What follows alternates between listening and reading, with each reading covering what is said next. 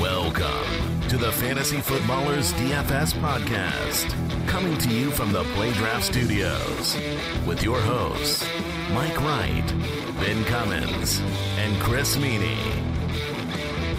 Welcome into the podcast, the Fantasy Footballers DFS podcast. To be precise, I am your fo- I am your host. I am your host, Mike, the Fantasy Hitman. Right, I am joined by my fantastic colleagues, Ben Cummins. You find him on Twitter at Ben Cummins FF. Ben, the season is upon us. Can you contain yourself? I absolutely cannot. We made it, baby. It's been a long, arduous winter, off season, all of that, but we're back. Football, regular season football is here.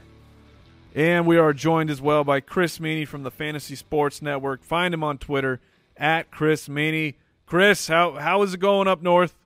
It's going. eh, Football is here. Ben, I just want to know, like, how many lineups have you put together so far? Like, just like a ballpark figure. Oh man, you know, I've just I've just been tinkering. I don't like to submit anything until I know all of the injury news and we'll talk a little bit about that, I'm sure. So I haven't actually submitted anything other than one lineup, but I've been tinkering in my Excel sheet, of course. So about 10 15 I'm looking at. What about you, man?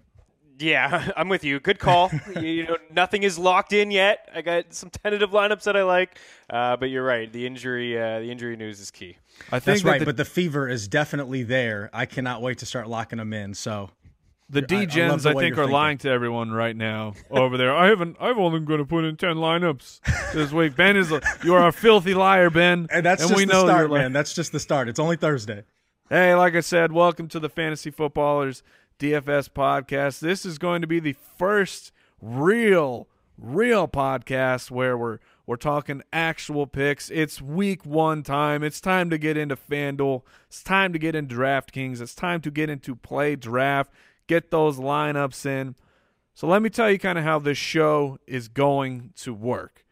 We're going to break down a few segments. We're going to give you some cash picks that we are very confident in. We're going to talk about some tournaments, those GPP picks that we think have huge upside and and we're looking to plug into our lineups. We're going to take a look at the Vegas spread, see if there's any real strong news, some some answers that we can pull out of that data.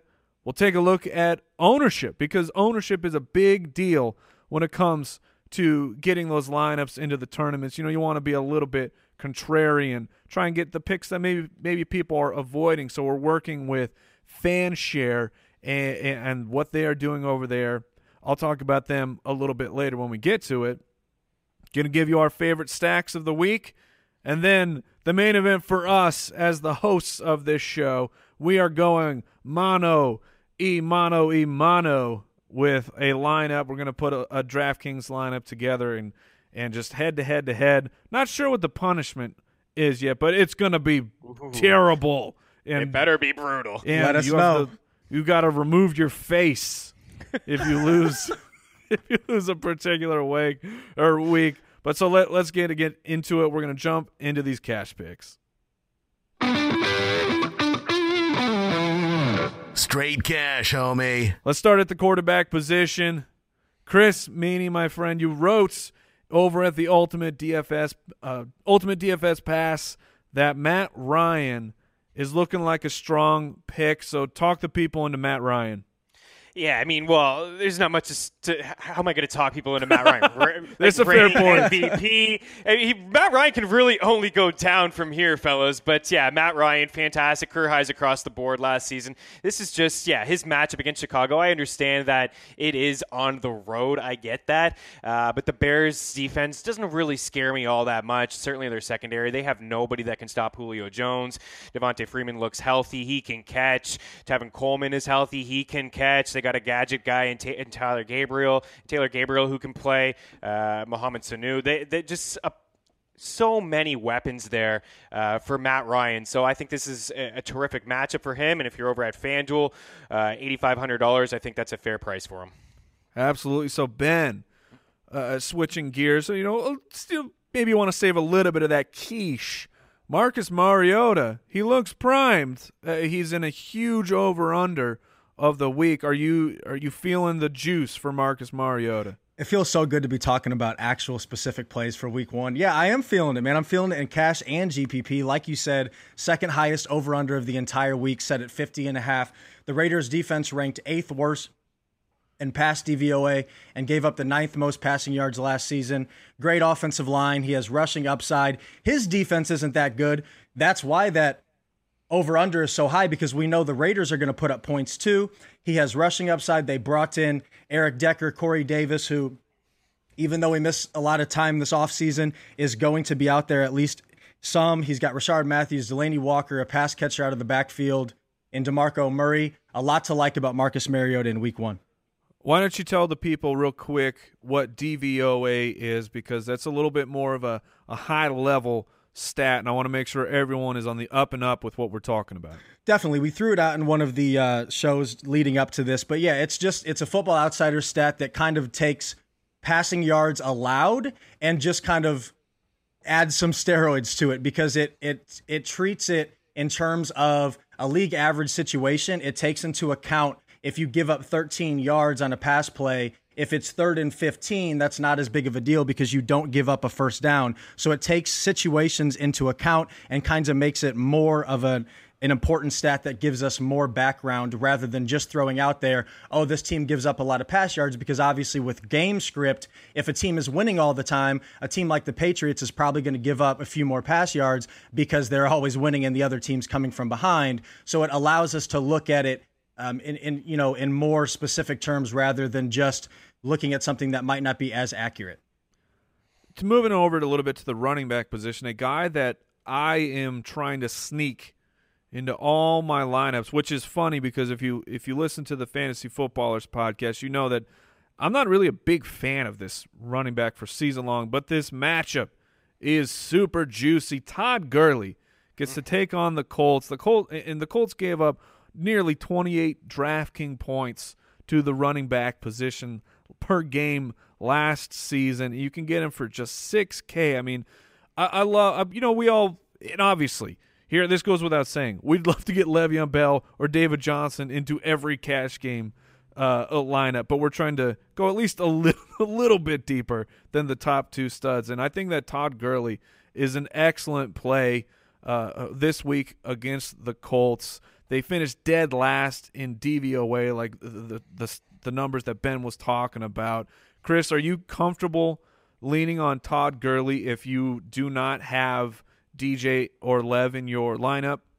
Yeah, he he's one of the first players I plugged into the majority of my lineups. Yeah, I mean, I loved it right away when I saw the pricing. I saw Darren McFadden at $6,100, and I see Todd Gurley at 6K on DK, even $7,300 on FanDuel. Yeah, I mean, you just had all the stats there. Uh, Indy's 4.7 yards per attempt allowed, the third highest mark in football. Uh, they have some holes on their defense. Even Davis is out now. Their secondary is a mess. Uh, Gurley, just everything you read up on Gurley and just how motivated this guy is. And, you know, he's one of the few people that does follow the fantasy football community. And he talks about how last season he should have been a number one overall pick and how he disappointed everybody. We got McVay in there and a new offense, new shiny toys for Jeff Goff uh, or Jared Goff. So, yeah, there's a lot to like about Todd Gurley. He, he's one of the guys that I plug in, and I think he's going to have a huge day. And from a season standpoint, Mike, I'm, I'm in on this guy. I think he's. Uh, Boo! Get out of here, Meaney. We're not talking about season long on this show because you shouldn't. But you're the one who said said you're not in on him from a season standpoint. Yeah, and I, I stand by it. I stand hey, by it. That's fair. Um, it all starts week one against the Colts for Todd Gurley. I lean a little bit more closer with uh, with Mike on the season long, but this is a perfect example of especially in week one where everybody is still in redraft mode. You have to get completely out of that mode and you have to love Gurley for all the reasons you guys talked about. Lance Dunbar also was brought in to be the pass catching back. He is out. He's not going to play. Gurley averaged about two more targets per game when Benny Cunningham missed over the last two years. He is gone. He is in Chicago. So not only is that rushing game script going to be favorable because Luck's out and they're now the favorites at home, which you usually don't get with Gurley, but he also should see more work in the passing game, which is a boom in DFS when we're dealing with PPR scoring formats. All right, Chris, give me another running back uh, play for your cash games. Well, I, I, like Melvin Gordon, who could be. Well, LeSean McCoy is one certainly, but he's high priced, and or he's, sure. I feel like he's going to be highly owned as well. So Melvin Gordon. A lot of people look at Denver and it's like, oh, you know, you, you can't really score a lot of points on these guys, and they got a great secondary. And if you look at just last season, Gordon 54 touches in two games against the Broncos last season. He racked up 400 or 200.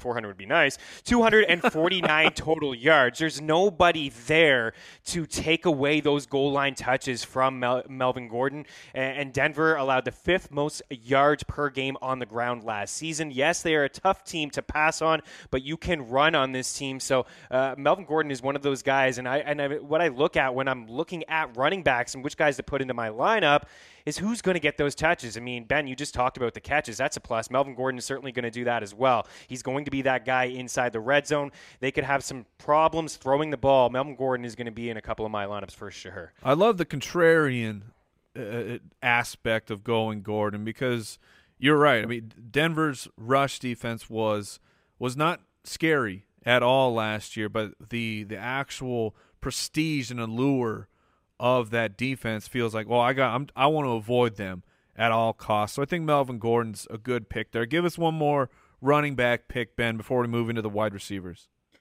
Uh, let's go a little bit unique too. Let's go with Carlos Hyde, just because he's such a value in terms of his price, and obviously we've you know we've talked about it all this time leading up to this in cash, you're looking for that guaranteed workload. And what we saw from Carlos Hyde in the preseason, which I didn't anticipate this, which is why my viewpoint on him has changed, is he was the stud. He was the workhorse. And, you know, they brought in all these guys. Well, they essentially cut them all. Joe Williams is now on IR. So we know he's the guy. They're playing at home. It's not a phenomenal matchup, which is why I lean Hyde in cash over GPP, even though because he's so cheap, you can look at him there as well.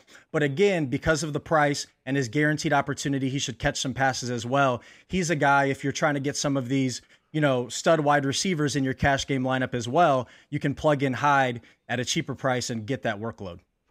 I'm going to move it over to the wide receivers. And the guys that I want to start this conversation with are the men in black, the wide mm-hmm. receivers yes. for the Oakland Raiders. I mean, this this thing should just be full of absolute goodness. A reminder the Raiders Titans over under is over 50 points.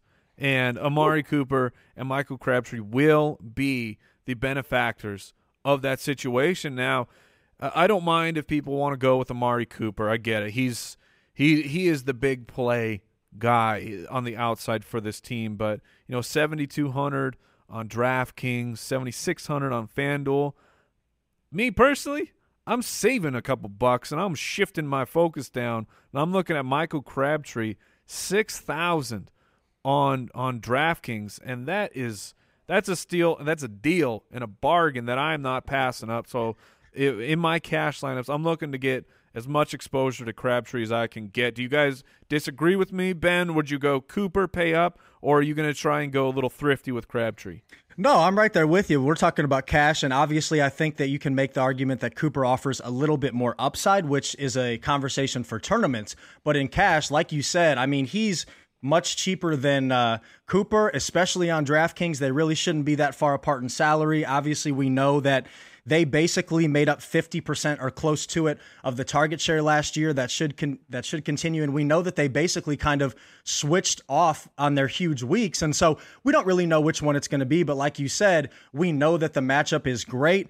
The Titans ranked sixth, sixth the worst in pass DVOA last year. Obviously, they bring in Logan Ryan and first round pick rookie Adoree Jackson as the new cornerbacks, but neither one of those guys are matches for Cooper and Crab. So when you're looking at, you know, when we're making cash game lineups here, you're trying to save a little bit of money, but like we're talking about, obviously get that guaranteed opportunity, especially in such a fantasy friendly game. In cash, I'm leaning Crabtree as well a little bit surprised with the pricing. I mean, you guys just talked about it, seventy two hundred dollars on DraftKings for Cooper, and you look at Crabtree at six thousand. I mean, we don't want to talk much about season long again. I'm going to bring it up, but it's just what I look at is save the money. It's like it's like the drafting. Yeah, there's upside in Cooper, and you nailed it, Ben. He's more of a probably a better play in tournaments, but it's Crabtree who's been safer in two seasons in Oakland.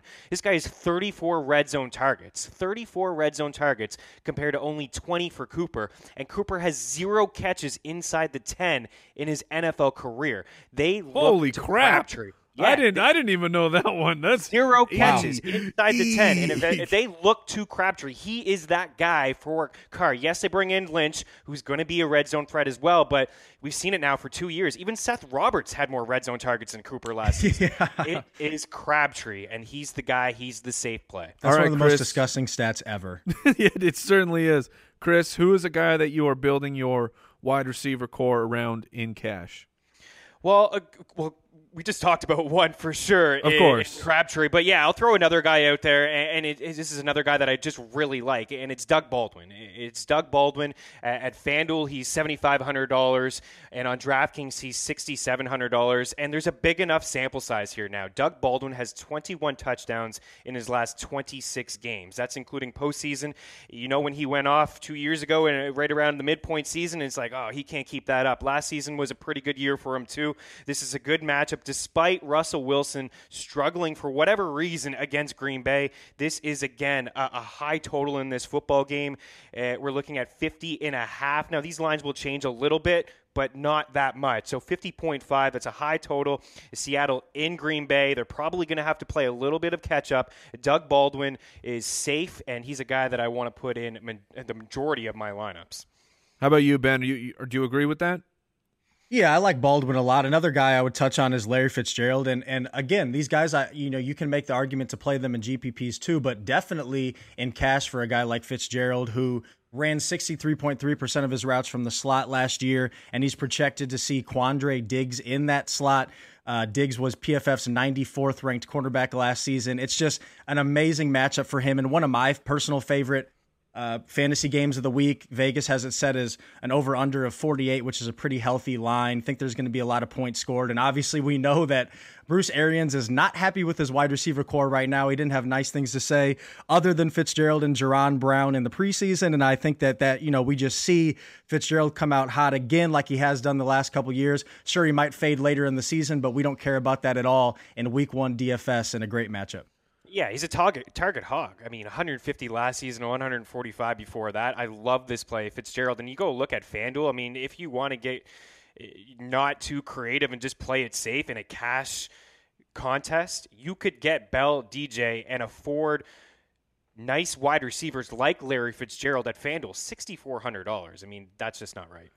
Let's shift it over to the tight end position, and uh, this may come as a surprise to the listener. I think for the those who are plugged in, I mean Zach Ertz is just completely undervalued right now when it comes to these salaries, and I would try to get him into as many lineups as possible. Only thirty five hundred bucks over on DraftKings. I mean, it, and you're seeing FanDuel has him priced a little bit higher fifty nine hundred. You're seeing, you know, that uh, almost two point eight three percent savings if you if you're wanting to play him over on DraftKings.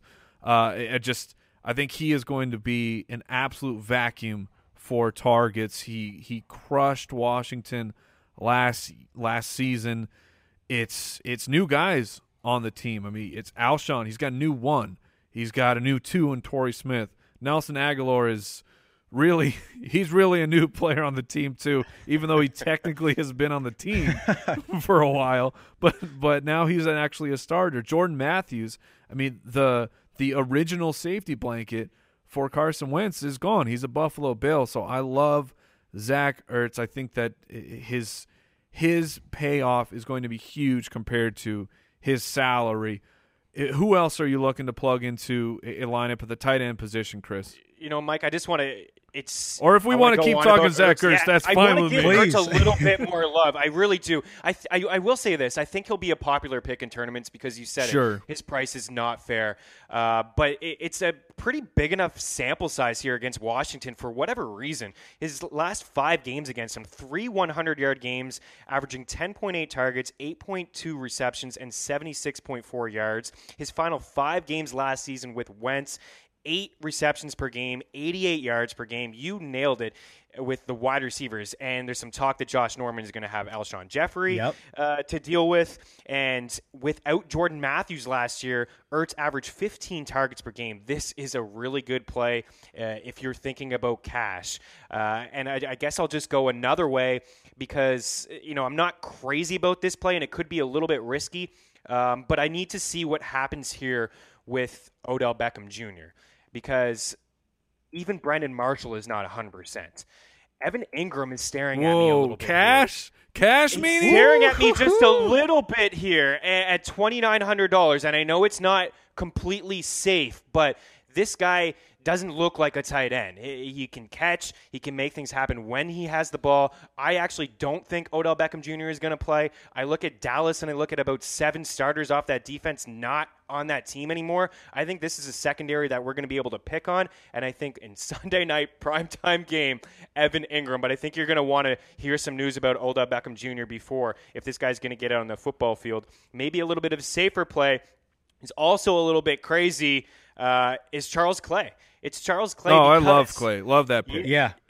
I mean, there's some new guys here in Buffalo as well. We're talking about Philadelphia having some new guys. Jordan Matthews leaves Philly. He goes to Buffalo. He hasn't seen a whole lot of Tyrod Taylor, who has dealt with a concussion, who is expected to play in this football game. Zay Jones is a rookie. Clay's biggest issue has been health, but for right now, he is healthy. Clay had 30 targets to go along with four touchdowns in his final four games last season, and the Jets allowed 10 touchdowns to tight ends last year, which was the third most in the league, and their defense probably got worse.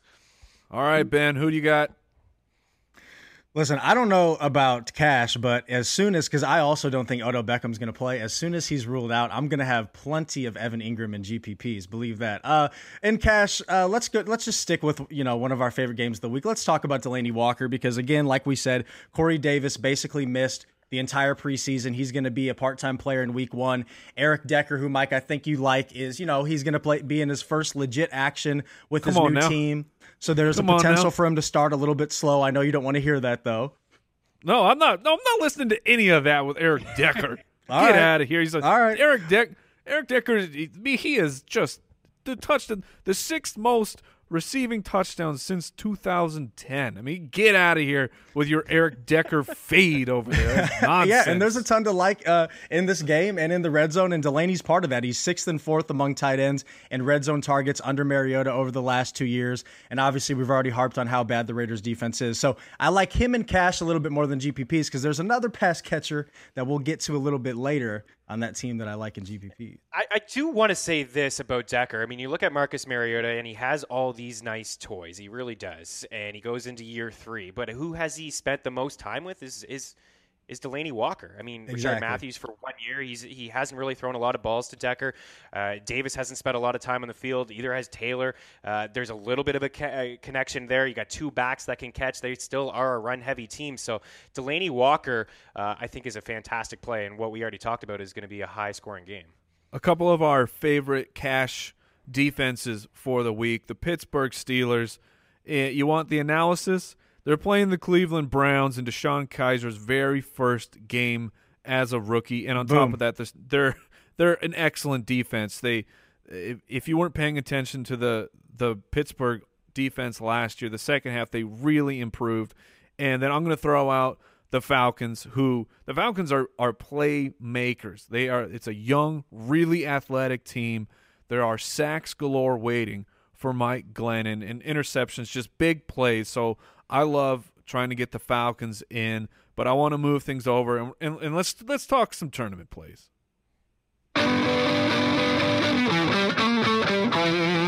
You down with GPP? So we got to get a little riskier here in the tournaments. We're going for upside. We're going for contrarian. We're going for players that may be a little bit off the radar. So let's get nuts.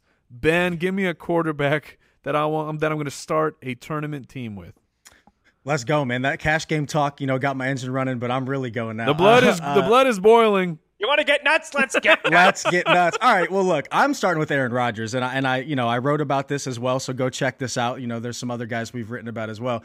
But I just absolutely love Aaron Rodgers. When you look at this slate, there's very few home quarterbacks other than Mariota, like we talked about, that really get me excited. And Aaron Rodgers is at home, and you know, we're talking about tournaments, so we're trying to get guys, especially studs, at somewhat low own percentages. And I think that a good amount of your competitors are going to look at Seattle. They're going to be afraid of the matchup.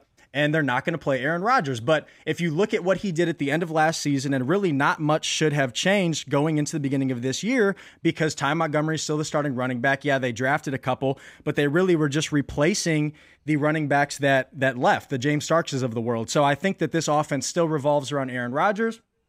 We saw him in week 13 against Seattle essentially sit the entire fourth quarter because he destroyed him so bad. And then he does the same thing to Minnesota in week 15, and everybody remembers the wild card game against the Giants. So we say all that to basically say he's matchup proof. And we know that Rodgers historically avoids really tough matchups. And we know that the uh, opening game back in 2014, he literally didn't even throw at Richard Sherman once, I believe. And so we know that he's probably not going to throw at that side of the field very much. Well, on the other side of the field, he's going against Jeremy Lane and Shaquill Griffin, who will be starting his first NFL game. And the the players that usually line up over there are Jordy and Cobb. I think he picks those very very good matchups apart. And again, I'm playing him because he's the best quarterback on the slate, and people are going to be afraid of afraid of Seattle. All right, Chris, who, who you who you rolling with in some tournaments? I will say this about Rodgers, though. And Uh-oh. I do agree that people are going to be a little afraid. So it makes me want to like him a little bit more. Yes, Rodgers is a beast, but his second lowest total in his last seven games, that was that game against Seattle. Uh, but even still, I, I kind of feel you, Ben, in a way, and that's why I kind of like Ben Roethlisberger because yes, he's extremely expensive, especially over there on DK. Uh, he's right up at the top at seventy three hundred dollars, and there's a lot. A lot has been made about his splits. A ton has been made about this over the past couple years, and what I see. I go to 2014. I go to that season with the Killer Bees. I'm talking Martavis Bryant. I'm talking Le'Veon Bell. I'm talking Antonio Brown. In that 2014 uh, season, he had a career high 32 touchdowns, 4,900 yards. I know this is against Cleveland, and it could be there could be a game script where in the second half they just give a lot of Bell. Well, Bell can catch too, and, and in that season with Big Ben, I mean he didn't really struggle on the road. He had two games, back-to-back games, where he threw six touchdowns. That's the kind of upside that he brings. I don't think anybody is going to be paying up for Big Ben because he's so expensive and because there's that narrative on the road. So uh, I'm actually okay in a couple GPPs uh, to roll out Big Ben. Let me throw this at you real quick. And I think you're totally right that that narrative on the road is probably going to scare some people. But the nine point favorites is what scares me a little bit about Big Ben in tournaments because it's essentially what you just threw out about Rodgers. That's the hidden val- that's the hidden information there that not many people are going to realize. But I went back and I watched that game and Rodgers literally almost sat the entire fourth quarter because they blew Seattle out. I'm not anticipating the Packers blowing Seattle out again, and I see this being a high scoring game, and Vegas sees that as well, literally having the Packers Seahawks as the highest over under of the week. And I'm afraid for that that same situation for Big Ben, which is why I like him a little bit more in cash because I could see him either sitting uh, in the fourth quarter or probably more likely just handing the ball off because they have a comfortable lead, which limits his upside a little bit, which is why I would lean Rodgers over Big Ben personally a quarterback that I'm considering. Speaking of of getting nuts, I mean maybe it's not too nuts because let's be honest, he just threw. Uh, he was the most accurate quarterback of all time. Of course, oh, I'm, talking. I'm, I'm, talking about yeah, Sammy Biscuits, Sam Bradford, who we saw steady improvement from last year. Do remember he was not even there to play week one. Well, he was there, but he wasn't ready to play week one because he had just been traded from the Eagles over to Minnesota.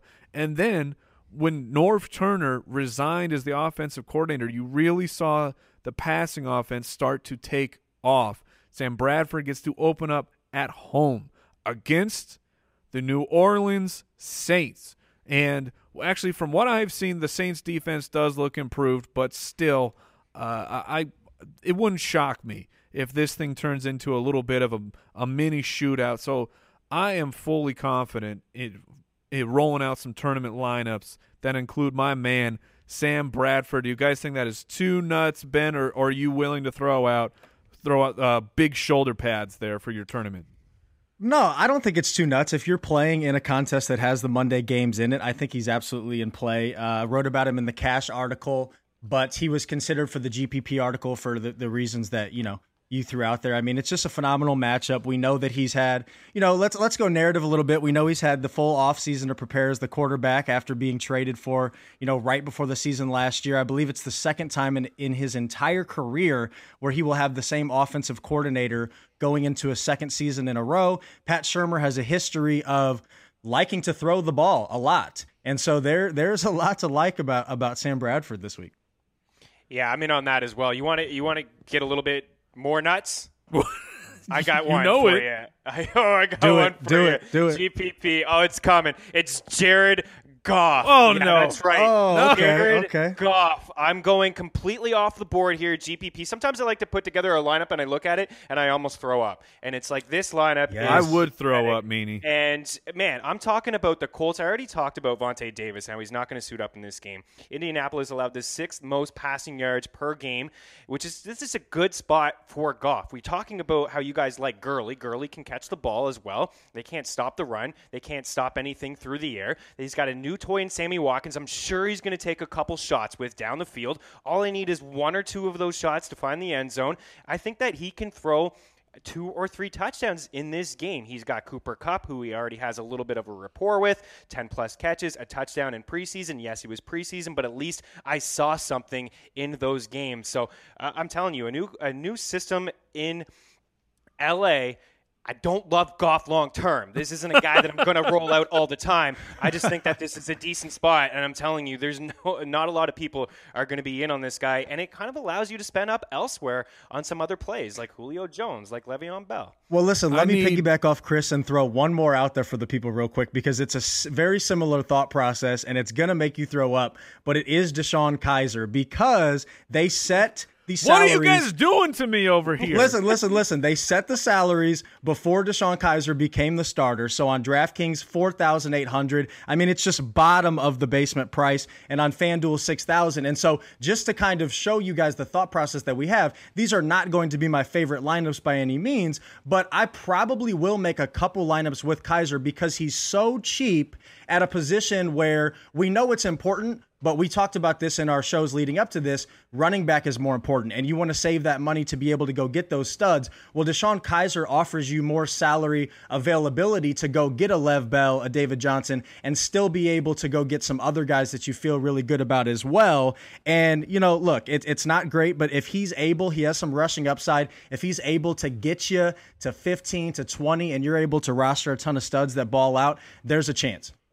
And to your point, Ben, when you were talking about you know the Steelers being favored in this game, you know they're probably going to have to play a little bit of a catch up here, right? So uh, he's going to be throwing the ball in the second half. There's also that narrative as well. All right, I need I need some full on GPP Pepto Bismol after those. that is just disgusting.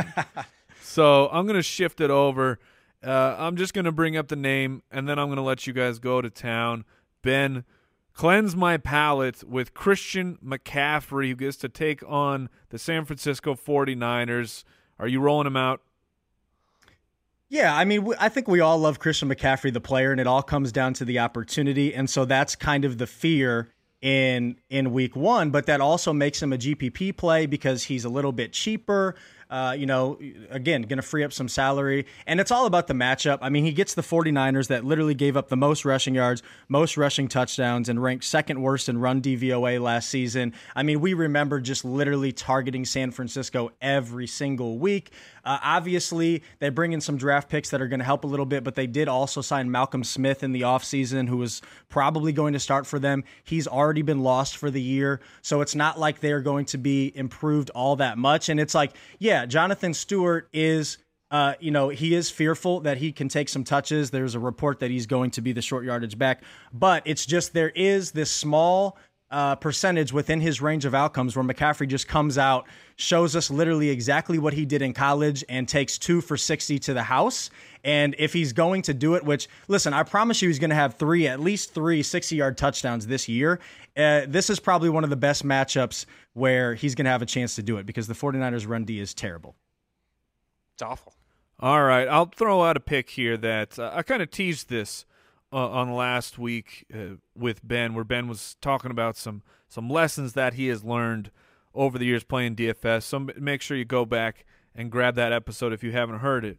But Ameer Abdullah, and this is this is uh one of those plays is like Melvin Gordon against the Broncos, where you go, uh, well, the Arizona defense they've been they've been great for years, and yes, the Arizona passing defense will continue to be amazing, but the run defense is going to be super leaky. They lost Calais Campbell on the line, and that's a big loss that they are trying to uh, use Robert Nkemdiche to plug. And good luck. We'll, we'll see what he can do.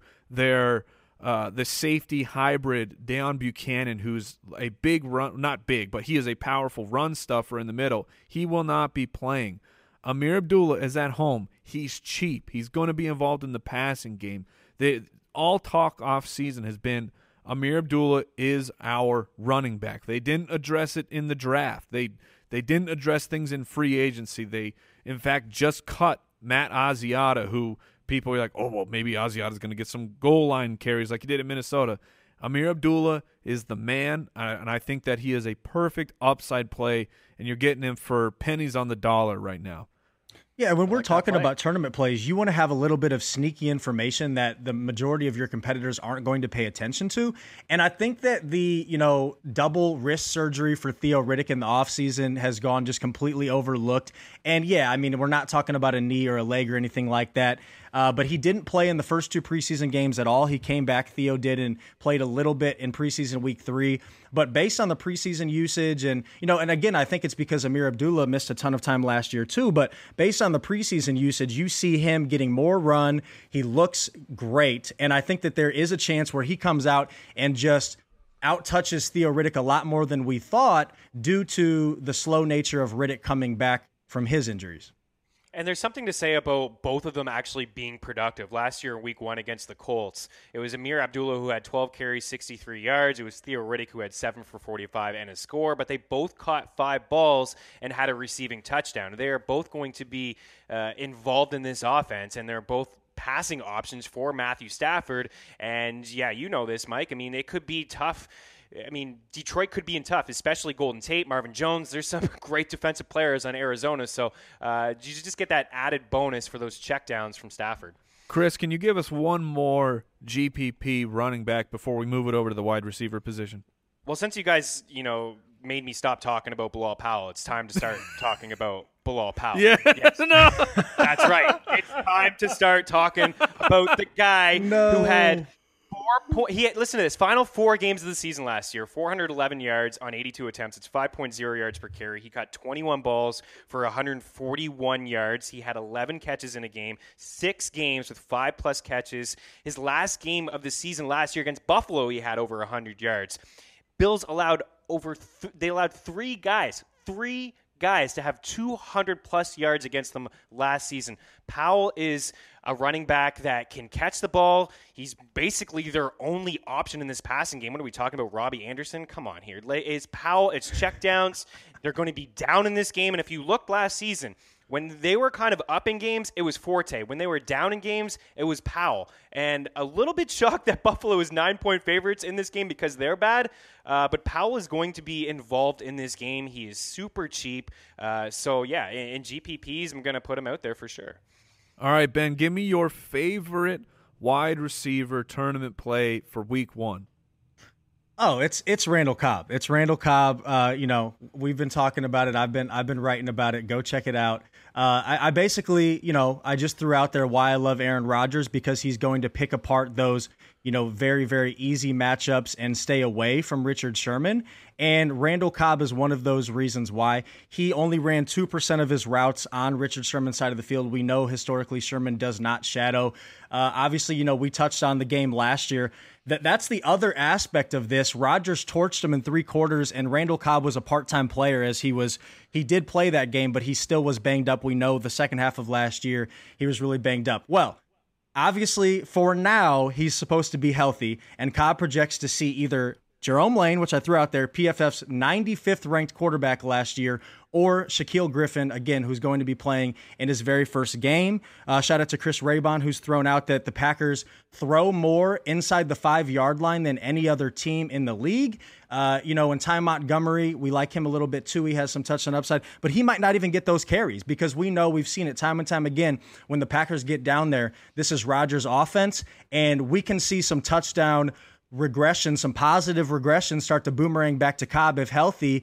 And I could see him catching one or two in this game, whereas Davante Adams is dealing with Richard Sherman on the, you know, on the other side and, and having a little bit more of a quiet game. And of course he's GPP because Cobb didn't do that much last year. And so he's going to be extremely low owned. Yet he plays with my favorite quarterback of the entire week, one Aaron Rodgers, and why I will have plenty of him in tournaments.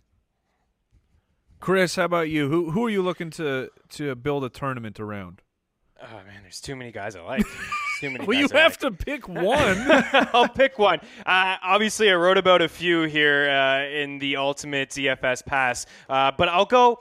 Let me go with let me go with DeAndre Hopkins, just because I feel like he's pretty low owned, and, and the Jags have what pro- maybe arguably the the strongest cornerback duo uh, is pretty good in Jacksonville. They didn't give up a whole lot, but I look at the quarterback play here in Houston, and I look at Tom Savage, and I look at one game last season where Savage targeted DeAndre Hopkins 17 times in that game. So I'm looking at opportunity, I'm looking at volume, and I'm looking at just a guy, much like what Ben was saying, when people are going to be off Cobb, maybe they look to Adams. Uh, you know, this is kind of a similar situation in DeAndre Hopkins, who who's fairly cheap, uh, that you can get in both on DraftKings and on FanDuel. I'm going to throw one more guy out there, though. It's Ted Ginn. And I know he's starting to get a little bit of buzz here, but with Willie Snead suspended and Xavier Rhodes probably giving all the attention to Michael Thomas, this is a pretty good spot for Ted Ginn, uh, and he's really cheap as well. Oh, I love it. The guy I want to throw out is Martavis Bryant. I have been, yes. I have been building this. Embrace the up. Martian. Em- yeah, embrace the alien. He has landed. The suspension is gone. They the the news on him over this off season. You're talking 10 to 15 pounds of added muscle since he has last played. He's an absolute athletic freak. He's referred to by the defensive coaches on the Steelers as the guy you cannot cover. He is absolutely dominant. He's going up against the Browns, and it would not be shocking in the slightest to hear the words, Martavis has ripped off another 50 yard touchdown. It, it, this is in the realm of possible outcomes for this game. So I love grabbing Martavis Bryant while it's very possible that the the rest of your DFS competitors they would pulling the whole well I got to see it happen first. Yes. Well, pulling that, you know what? When you when you are the person who says I want to see it happen first, that means you're too late. So yeah, and we've already seen it. I mean, this guy has 14 touchdowns in 21 regular season games. He loves touchdowns. He's got two in three postseason games. He's averaged 17.3 yards per reception. He's got one butt over touchdown. Those 21 games. Yeah, exactly. And how awesome was that touchdown? This guy, I agree. This guy is a beast. I love Martavis Bryant. We're in the business of predicting what's going to happen, especially in GPPs like we're talking about. Love that one. And since I teased it earlier, let me throw one more out real quick. It is Rishard Matthews. We've talked about how much we love this game. And again, as you guys can kind of tell, you know, Mike likes Eric Decker. I'm more on Rishard Matthews, especially in tournaments, because again, like we talked about with Delanie Walker, these are the two guys in the passing game that have that built in rapport with Marcus Mariota. Obviously, once they finally put Rishard Matthews on the field and let him be a starter last year, he was a legit option. And I think, again, because everybody is in redraft mode and Rishard Matthews was a you know, afterthought because we're reaching for Corey Davis because of what he can do in the second half of the season because he's missed all of the offseason with an with an injury. That does not matter for week 1. In week 1 in an amazing matchup with a high over under with uh, going against a Raiders pass defense that is not good, and we like everybody else in this game. Rishard Matthews is very, very sneaky at a cheap price. And just a quick public service announcement because we talked about it, but people might forget. This is my favorite way to get contrarian in GPP lineups is to find that cheap wide receiver that's going to be extremely low owned, which we know Matthews will be, but he has high upside. And I think that's exactly what we got right here. We're going to move it over to the tight end, and I have down here a note for one of our favorite GPP uh, tight end picks, and it's Evan Engram. But my co-host Chris Meaney went complete rogue and oh, decided that he was a cash game play, so I can't even talk about Evan Engram. So Chris Meaney, talk, uh, you blew up the bad. script. You got to talk about somebody else. Chris, save the day. At the tight end position. Yes, sir. Oh man, I'll throw out a name for you, Martellus Yeah, you. Bennett. Are you feeling this? The over under is so spectacular, as we have been harping on, and we we saw Bennett catch a touchdown in the preseason. Uh, so I'll, maybe Ben, you sound excited to talk about Martellus Bennett. What do you, what do you have to say about him? Yeah, I mean, if you guys can't tell, I'm a little excited about the GPP low Just ownership percentage bit. of Aaron Rodgers this week, and I think this is it. I think this is the exact same situation that you brought up with Martavis, Mike. Every, the majority of your competitors are going to sit there and say, "Well, I want to see Martellus do it first with Green Bay before I predict." That is not what we're trying to do in tournaments. He's going to be low owned. He's relatively cheap. And listen, I I see 303 for Rodgers in this game, and so why can't Bennett get one? Like you said in the preseason, he caught that touchdown. If I'm not mistaken, they lined him up out wide when he caught that. So there is extra upside um, if the Packers decide to keep, you know, putting him in the slot a little bit potentially with Cobb on the other side, or line him up out wide and try to get a mismatch. And again, he's playing with Aaron Rodgers. It's in Lambeau. Rodgers historically is better in Lambeau, and everyone's going to see Seattle and not play him. So this is your tight end that's going to be three, four, five percent owned that has high upside. It's all about the process, not the results. Playing Bennett puts you in position to take down a GPP, especially if you stack him with Aaron Rodgers. I love Bennett too. I mean, Seattle had they struggled against the tight end position. They they struggled to cover in the middle of the field, which is just kind of new to what we've seen from them for the past couple of years. And that's my bad, Mike. I got super excited about You're, Engram. no, you're all good. I good. seen reports about Odell Beckham Jr. not playing. I'm just like, ah, Engram, Engram. Uh, so yeah, that's my bad. All right, let's move over. We're going to check in uh, w- with the wise guys in Vegas and see if there's uh, just some information that we need to glean from them. Checking in with the wise guys. I want to remind everyone it, all these picks and much, much more over at the Ultimate DFS Pass, which you can find at ultimatedfspass.com, your one stop shop for DFS this season. One low price gets you season access to a just a number of articles every single week from your hosts Ben Cummins, Chris Meaney, and of course Jake Ciely popping his head in there for for a guest article. And one of the other things that we have on there is this fabulous, dynamic, responsive Vegas report. So you can just get a quick snapshot of the high over unders, the high implied team points, because you got to look at that too. You, when, when you look at a team go, "Oh, this over under is fantastic," until you realize that's because the other, that the team that's favored is favored to win by ten points, and suddenly the underdog doesn't look as good. But I just want to run through the top three uh, over unders of the week. Of course, the Packers, Seahawks, like we've been talking about, the Titans, Raiders, and then the Falcons, Bears. Do not forget that the Falcons, Bears is a 48 and a half point over under. Chris, I'm going to put you on the spot here. With a high scoring game like that, is there anyone from Chicago that you are willing to throw into a tournament lineup of any kind?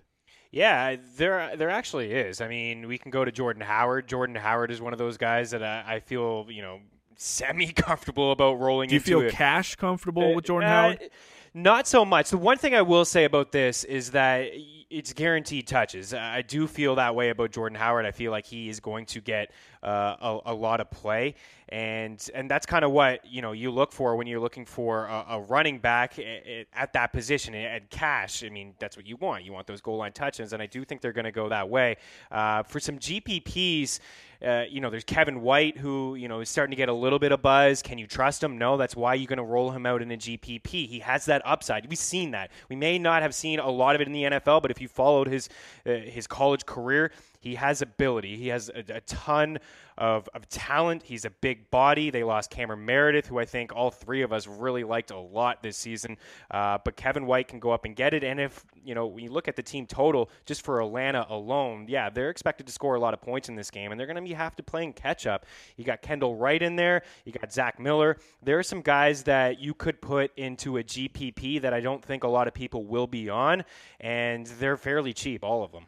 We haven't talked much about this team, but the Carolina Panthers have an implied team total of 26 and a half points, which is actually the same as the Titans, who are scheduled to be in a high scoring game.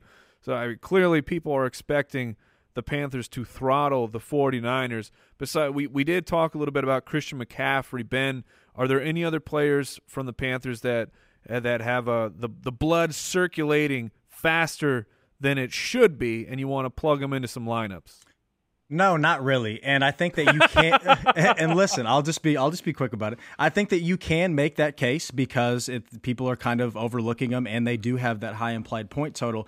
I think for me personally, I wanted to talk a little bit about McCaffrey because he's more in the run game and potentially he could see a few more targets because Cam is coming back from a shoulder issue. That's what that's what kind of gives me pause is yes, Cam came back and he played in the third preseason game, but he essentially handed the ball off over and over and over. And then threw a couple of passes, he did throw a touchdown, but through a couple of passes, they scored a touchdown and he left. And I don't think he came back. And so we've seen very, very little from him recovering from sh- the shoulder injury. Obviously, we know what Luck's going through. So I- I'm being a little bit risk averse here and avoiding the Panthers for the most part in GPPs. But if you do want to make the case, that you want to go Cam because we've seen the upside and people have the thought process like like me that don't want to play him because of the injury, then sure, that is a reason to play him in a GPP. I'm personally not that excited. I wonder, you, you bring up a good point about the shoulder, and I, I've been thinking a lot about this because you look at San Francisco and they allowed like 30 points per game, the most. They have some young players on their on the defensive side of the football that can make things happen, but they're still very inexperienced. And I wonder with Cam, because you look at Kelvin Benjamin and you look at the start he had last season and just his upside and what he can do. I just wonder if they keep it simple with Cam. It's just maybe just those short throws uh, in the backfield and maybe you know in the slot. Samuel will be involved and McCaffrey. So I wonder, and I think that's a good play. But Ben, I just I'm curious what your thoughts here is. What do you think his ownership is going to be like? Because McCaffrey is one of those guys that a lot of people are talking about. And they've been talking about how explosive he is. This is a terrific matchup. San Francisco. I just, I'm curious in, in, in GPPs, like, how many people do you think are going to be on this guy?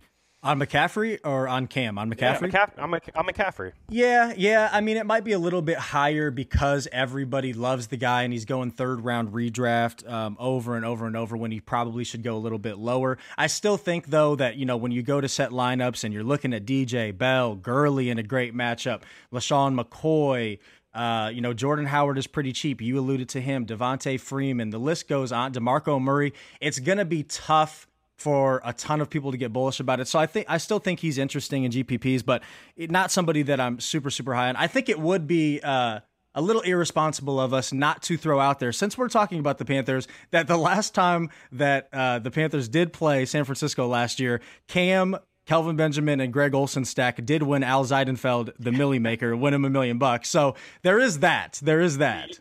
Yeah, there weren't too many games where Olsen had those touchdowns, but certainly he showed up. And Mike, to bring up your point about Howard, Howard was a guy that I was kind of feeling in cash. I mean, seventy at least seventy-seven yards on the ground in his final nine games. And you look at Atlanta, four point five yards per carry. Uh, you know, top 10 in fantasy points allowed per games to the running back position. But I feel like over the, the last few weeks and certainly into the, into the postseason that Atlanta's defense kind of found a stride. And I feel like they're pretty underrated. So it kind of scares me off just a little bit. But I do expect about 20 to 25 touches from Howard, and that is pretty safe. I can tell you that from Fanshare. So let me explain really quick what Fanshare does is Fanshare tracks all of Twitter and – they kind of get they have this algorithm where they're they're breaking down the sentiment of players who are being tweeted about and it kind of gives us that you know a a little bit of a predictability into ownership. And Christian McCaffrey is their sixth most tagged running back of the week and people are feeling very positive. So I think uh, that leans to what you're talking about meaning that he could be a highly owned uh, player for, for some for DFS this week. And the last team I want to talk about when it comes to spreads and things is the Texans. They're at home. They're favored by five and a half points. Ben, we love running backs who are heavy favorites at home, but Lamar Miller has kind of fallen out of favor with fantasy players. Are you feeling any kind of love for Lamar Miller this weekend? At, in tournament, no, absolutely not. I I, I will okay. not do that to myself. Their implied point total is, is twenty two point eight. This listen, guys, DFS is way too hard to begin with because listen to all these guys we're breaking down all these games. There are games like Texans Jaguars with a over under of 39 and a half where the Texans only are, you know, projected to get 22.8, which, you know, it's not, I guess it's not terrible, but it's not great. And these are the type of games where, for the most part, I'm just crossing off my list. I'm not worrying about it. I'm going to look at the better fantasy games and try to get some unique guys with upside. Lamar Miller, I don't think he has the upside. And listen, the Jaguars defense is no slouch. They've improved this offseason. They were okay last year. I get that they were better against the pass, but no, I'm not doing that to myself. If I'm playing anybody in this game, I want either one of the defenses, and I prefer the Texans. All right, before we move into the main event, the DFS Battle Royale to the to the death, we're going to talk about some stacks. We're going to talk we're going to give you in fact our favorite stacks of the week. Stack Attack. All right, I'm going to kick things off because I'm the host and I run the show and I get to do whatever I want. Marcus Mariota, I love him this week. I love him so, so very much. And I've had enough of the Rishard Matthews talk. I don't. Eric Decker. Eric Decker does not need chemistry. Look at his face. The ball is attracted to him because he is so stunningly handsome. The sixth most re- touchdowns by a receiver since 2010.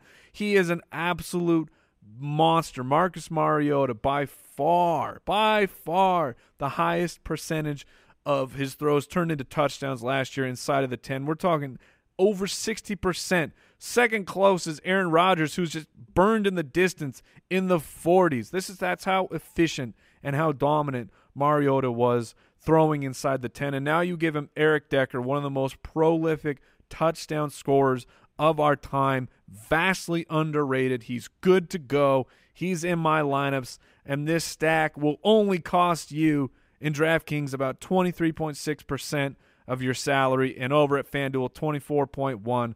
That's my favorite stack of the week. Ben, who you got? Listen, I say Rishard outscores Decker. Let's make a bet. Let's make some type of bet. All right, all right. We'll do uh, we'll do a good old fashioned fantasy footballers water bet. You got to we'll uh, we'll put it up on the Twitter. How's love that, it, love it, love it. Let's do it. Write okay, it down, so Brooks. I've, I've, obviously I've already talked way too much about Rodgers and I talked about Cobb, so I'm going to switch up my favorite stack. Although, listen, that is my favorite, and I'm kind of stepping on Chris's toes here, so I apologize, Chris. I will uh, I will leave the quarterback talk for you, but just let me talk about his wide receiver. I'm talking about Russell Wilson, and this is actually you know credit if you've listened this far into the podcast because actually I did not write about this player, but I'm starting to love him more and more as the week goes on. It's Paul Richardson. And so obviously we're talking for the most part about a tournament stack here, but they just traded Jermaine Kearse, so we got those terrible, you know, the all the targets that go to him, how, how bad he was. That's out of the picture. And the reason why I did not write about Paul Richardson is because I wasn't really sure what was going to happen with that wide receiver two spot because Tyler Lockett has been practicing all offseason and pretty much all training camp for the most part. I believe he missed a little bit of time. However, he never played in the preseason, and that's a little bit of a red flag for me. And now Paul Richardson is listed as the starting the the wide receiver two for week one. Pete Carroll has come out and said, you know, Lockett's going to be the returner, and it sounds like he's going to be a part time player. And so you get a guy that literally is going to be two, 3% owned in the highest over under of the entire week. I think all of us like both the Packers and the Seahawks offenses, and you get just a phenomenal matchup. You get exposure to Russell Wilson, and you get Paul Richardson, who projects to see either Quinten Rollins, PFF's 87th ranked rated quarterback last cornerback last year, Davon House, who barely played last year, but when he did, he got a poor grade from Pro Football Focus, or the rookie Kevin King. No matter how it shakes out on the outside, we saw what this dude did in the playoffs last year and he has a chance to keep it going because of new recent developments about Kearse gone and Lockett being a part time player. Love him as a tournament option. I like that too. I mean, Paul Rich, uh, you nailed it when you talked about down the stretch of the season and the postseason. And Lockett hasn't been able to really stay on the football field in a couple years, and he's already not 100%. So I like that a lot as well. And the reason why, you know, I already talked about Baldwin, 21 touchdowns in his last 26 games. Uh, nobody in Green Bay really in that secondary can help him. But there's a little bit of a narrative here. It's just for whatever reason, and I touched on this earlier, is that Russell Wilson has struggled against the Packers, and he struggled in Green Bay. He threw five interceptions in a game there last season. Two years ago, he threw four. He only has four touchdowns in his last four games against them. I don't know why. It doesn't make much sense, but he seems to be healthy, and it's a shot that I'm willing to take. So it's Wilson and it's Baldwin, and I already talked about my un- out to lunch stack with the Rams. That's a GPP stack that I'm seriously going to roll out there. Uh, but for a, a safer stack, it's Wilson and it's Baldwin. 25% of my salary on FanDuel and 27.2% of my salary on DraftKings. It's a tad high, certainly higher than what you guys are rolling out there, uh, but it's one that I feel comfortable about. So this your safe stack was backed up by Russell Wilson is bad against Green Bay. You're killing no, me. There's no real reason for it. That's the thing. Like it's a good matchup. Like it was just what for whatever reason it just hasn't worked out that way for him. This is a great matchup. Don't you guys agree? Like he oh, can completely all over Green Bay. So that's why I think that some people are just going to look at that because you know here we've been talking about it a lot in the fantasy community is that oh Russell Wilson Russell Wilson and then it's and then all I hear is yeah well last year he had five interceptions. No thanks I'm not going to go with that. It's like okay well I am because I feel fine with it uh, and I just know there's just that safety with Doug Baldwin. Well, listen to your point, Chris. When you have a feeling about a game, you just got to roll with it because everybody said the same thing last year. Remember that Thursday night game? I think it was when the Seahawks played the Rams, and just everything was screaming that the Seahawks were going to blow them out, and Russell Wilson was going to have a great game. That was the Tyler Lockett game, actually, and uh, so everybody was like, "Well, if you look at their last five and six games against the Rams, they never do anything against them." And I'm like, I don't care what they've done in the past because look at what's happening. Jared Goff is trash. The whole team is terrible. Jer- I don't even think Jeff Fisher coached in that game. And and Russell Wilson lit him up. And just to throw a little bit more fuel on the Paul Richardson fire, because I think it switches to P. Rich in this game, is listen, nobody is just bringing it up, but Lockett shat, like he broke his fibula and his tibia last year. And that's always been something in the back of my head, remembering how bad of an injury it was, that I, I've always thought that he thought that he was going to start slow. However, because he was practicing in the preseason, I was like, oh, maybe not. But he never played in the preseason, and all reports say that Richardson's going to be on the field. Lockett's going to start slow, guys. He broke his fibula and tibia at week 16 last year. He needs more time to get back into game action. Play Paul Richardson in tournament. All right. Do you guys have your lineups ready for this? Let's do it. Yeah, yeah. DFS Battle Royale. All right, we're gonna kick it over to Chris Meaney. We're gonna let you go first. Give me give me your squad of death for this this this triangle match of doom. All right. I'm excited too. Uh, a lot of these guys I've Let's already go. talked about. I'm going to go with Marcus Mariota at six thousand eight hundred dollars against the Oakland Raiders, who can't stop anybody. They think they have a good. People think that the Raiders have a good defense. They, have They like don't. A couple good players. Laughable. I'm sorry to They have a spoil this, but brutal they don't. defense. Yeah, so I'm just not sure. You know, you guys got your little battle out there with the wide receivers, but I just don't know where that ball's going to go. But I know he's going to throw it around and he's going to get his, and he can make things happen on the ground with his legs, like Ben pointed out earlier. Todd Gurley in there, running back at six thousand dollars. That's right. Bilal Powell in at forty nine hundred dollars. Go. I am rolling him out there. He's going to get about eight to ten catches in this game. Doug Baldwin is my wide receiver one at six thousand seven hundred dollars. I say that, but Julio Jones is in there as well at eighty five hundred dollars against the Bears. Larry Fitzgerald against the Lions at five thousand nine hundred dollars. I think that's an absolute steal. I think all three of us think he's a strong play this week. Zach Ertz, who we've talked about a lot, at thirty five hundred dollars in against Washington, who is just lit up over the last three years. Ted Ginn Jr. is my flex at $4,200. And then I got the Rams D because Scott Tolzien is not good at the game of football. All right, I'm going to jump in here because me and me and Meaney actually share a lot oh, of no. of players on here. Well, there's plenty to to diversify, so do not worry. There is no tie incoming. but I'm rolling out Marcus Mariota. I paid up. I wanted that Le'Veon Bell action against the Cleveland Browns because I think he may run the ball 56 times in that matchup. I got Todd Gurley. And then, of course, Eric Decker because I have my stack of the week inside of my lineup. I finish out my wide receivers with Michael Crabtree, getting him on the cheap, and Larry Fitzgerald. I got Zach Ertz just like Meaney. Then this is where we switch it up. My flex, I'm going with Taylor Gabriel. I'm just going to get some juice. Just a little bit of juice from that Chicago Atlanta matchup and the Arizona defense because I think that uh, they can make the uh, overall for the game they can make uh, Detroit very one dimensional and then get some sacks and some turnovers. Ben, Let's hear it. Who you got on your monster squad? Uh, you guys are obviously going to be able to tell that I'm not mostly a tournament player. Uh, I'm starting with Aaron Rodgers, like you know I, I already talked about. Uh, I got to go with Gurley. Just it's it's too good of a spot, so I got to go with Gurley. And like you said, Mike, I want Le'Veon Bell. The uh, the icing on top there was Myles Garrett getting injured, and he's yes. not going to play. Danny Shelton, the defensive tackle, is probably going to play, but he had a knee injury and was supposed to be out three to six weeks, and it's only about been about three weeks. So I'm guessing he might not even be at 100%, and they were already just absolutely trash last year. So give me Bell, even though he just reported. Uh, I'm stacking Rodgers with Randall Cobb. I am playing Rishard Matthews, shocker. Um, I'm going to go ahead and throw in Amari Cooper there for the upside. I love Jordy, but I can't afford it, so I'm going Amari Cooper. Uh, Zach Ertz, just such a just lock it in in cash, or when you're playing against a couple buddies like this.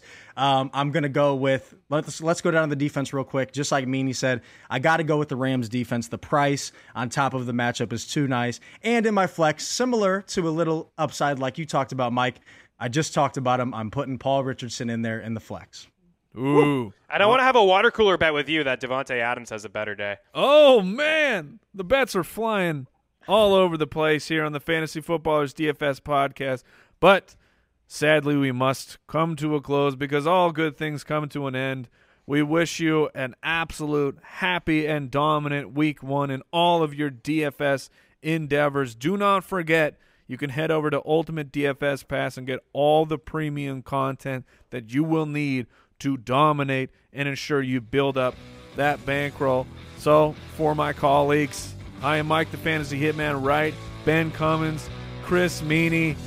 Please check it out, Ultimate DFS Pass, and of course, thefantasyfootballers.com is the home base for all your fantasy footballers needs. We will see you next week. Goodbye.